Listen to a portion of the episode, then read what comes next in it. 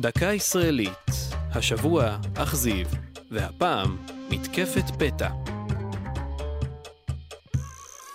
שנתיים לפני קום המדינה, בלילה שבין 16 ל-17 ביוני 1946, האיר ירח מלא. מפקדי הפלמ"ח דאגו, שכן, לאורו עלולים אולי להתגלות הלוחמים במה שיהיה המבצע הגדול ביותר בתנועת המרי העברי, הארגון המאוחד של המחתרות היהודיות שפעלו נגד שלטונות המנדט הבריטי. שם הקוד של הפעולה היה מבצע מרכולת, והיא ידועה כליל הגשרים.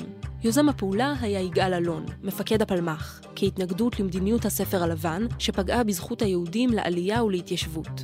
התוכנית הייתה לפוצץ מספר גשרים בגבולות הארץ בו בזמן, ולנתק נתיבי אספקה שהיו בשימוש הבריטים. 11 גשרים הותקפו, אך רק תשעה מהם התפוצצו כמתוכנן. שני גשרי מטולה, ארבעה על נהר הירדן, גשר חמת גדר על נהר הירמוך, שני גשרים מדרום לעזה על נחל הבשור, וגשר עזיב על נחל אכזיב.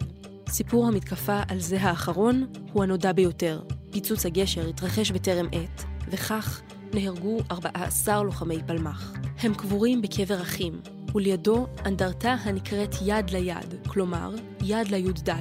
סמוך להם, קיבוץ גשר הזיו. זו הייתה דקה ישראלית על אכזיב ומתקפת פתע.